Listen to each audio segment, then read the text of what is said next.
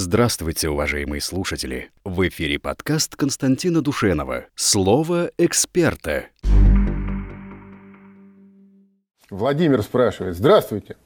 Что же делать нам без Америки?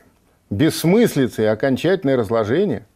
Пока есть внешнее давление и угроза, мы еще шевелимся. А других стимулов и идеологии у государства и народа нет. Владимир, я э, могу вас успокоить. Во всяком случае, с моей точки зрения, а, у нас нет никаких шансов на то, что а, значит, наше будущее будет безоблачным, и мы будем значит, лежать на печи, скорбеть, вообще растекаться киселем вот этим вечным русским и думать, как было хорошо, когда были супостаты, а сейчас вот лень, значит, даже с печи слезать. Вот. Я полагаю, что независимо от того, будет Америка существовать или нет, более, более того, я скажу, вот сам процесс деградации американской мощи, он является для России не меньшей... Э, Колоссальным угроз... вызовом. Да, угрозой и вызовом, который может быть не меньше, а может быть даже более, так сказать, э, серьезен, чем вызов, исходивший от сверхдержавы американской, когда она, скажем, противостояла Советскому Союзу.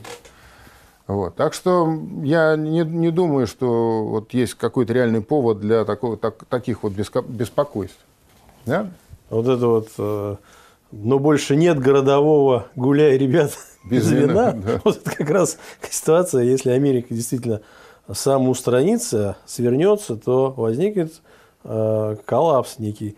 И в этой ситуации придется разбираться и нам в том числе. А то, что Америка не выдержала э, вот этого э, такого пьедестала высокого, стать жандармом мира, это тоже удивительный факт. И это говорит о некоторых э, особенностях вообще американского сознания, даже не американской политики, а именно сознания. Да? Там, вот мне кажется, что там важно что понимать, что э, Соединенные Штаты Америки, э, вот по большому счету, это не государство. Это некое коммерческое предприятие, которое было основано в целях извлечения выгоды. Именно так это все и было. Ну, на это накладывались всякие там, значит, мечты отцов-основателей, что одновременно мы все это, это будет новый Рим, потому что если вы посмотрите, вот, а, символ, мы говорили о символике э, Мавзолея, если вы посмотрите символику Вашингтона, то это стопроцентно претензия на Новый Рим, на новую Римскую империю. Да?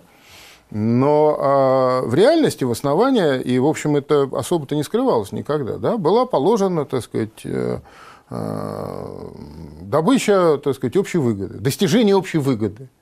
Вот. Добыча, добыча добычи, и дележ ее потом сладостный совместно. И вот так на протяжении 250 лет формировалось американское государство. И сейчас, кстати говоря, мы видим все, вот, начинаем, во всяком случае, видеть все последствия печальные. Потому что если э, шло развитие как бы поступательное, да, американской истории, ништяки делили с удовольствием. И все у них работало как часы. А как только вместо ништяков нужно делить э, всякие нежданчики, да, не, не всегда приятные, сразу начинает сбоить эта система. Причем она не первый раз сбоит. Я вам хочу напомнить, что, значит, например, президент Никсон да, э, в 70-е годы, он э, пришел к власти в ситуации, когда на фоне э, ведущейся неудачно Вьетнамской войны американское общество было деморализовано и э, происходила поляризация деградация тоже очень сильная. Но Никсон тогда сумел найти, значит, как преодолеть эти, переломить эти тенденции. Один из величайших американских президентов, незаслуженно, кстати говоря, обгаженный, оболганный, даже это тот Эргей знаменитый, он же взял вину команды на себя. То есть он угал, когда он их прикрывал. Он, он не давал этой команды прослушивать их. Да? Вот. Потом, когда Рейган пришел к власти, когда опять возникла э, ситуация, в рамках которой почувствовала Америка, что она отстает, она проигрывает э, вот эту вот гонку, не, не просто гонку вооружения, а вообще вот эту цивилизационную гонку Советскому Союзу. И пришел к власти Рейган. И э, тоже нашел каким образом можно исправить эту ситуацию, тоже, конечно, так сказать, с точки зрения американцев, великий президент.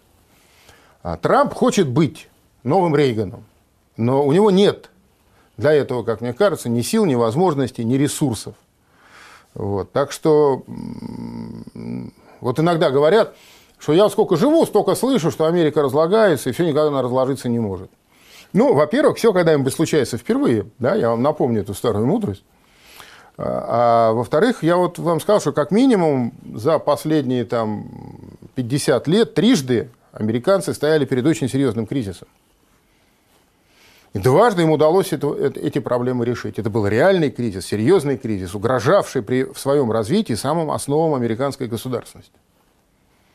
Но тогда, значит, общество было достаточно жизнеспособно. Сейчас, мне кажется, ситуация изменилась кардинально.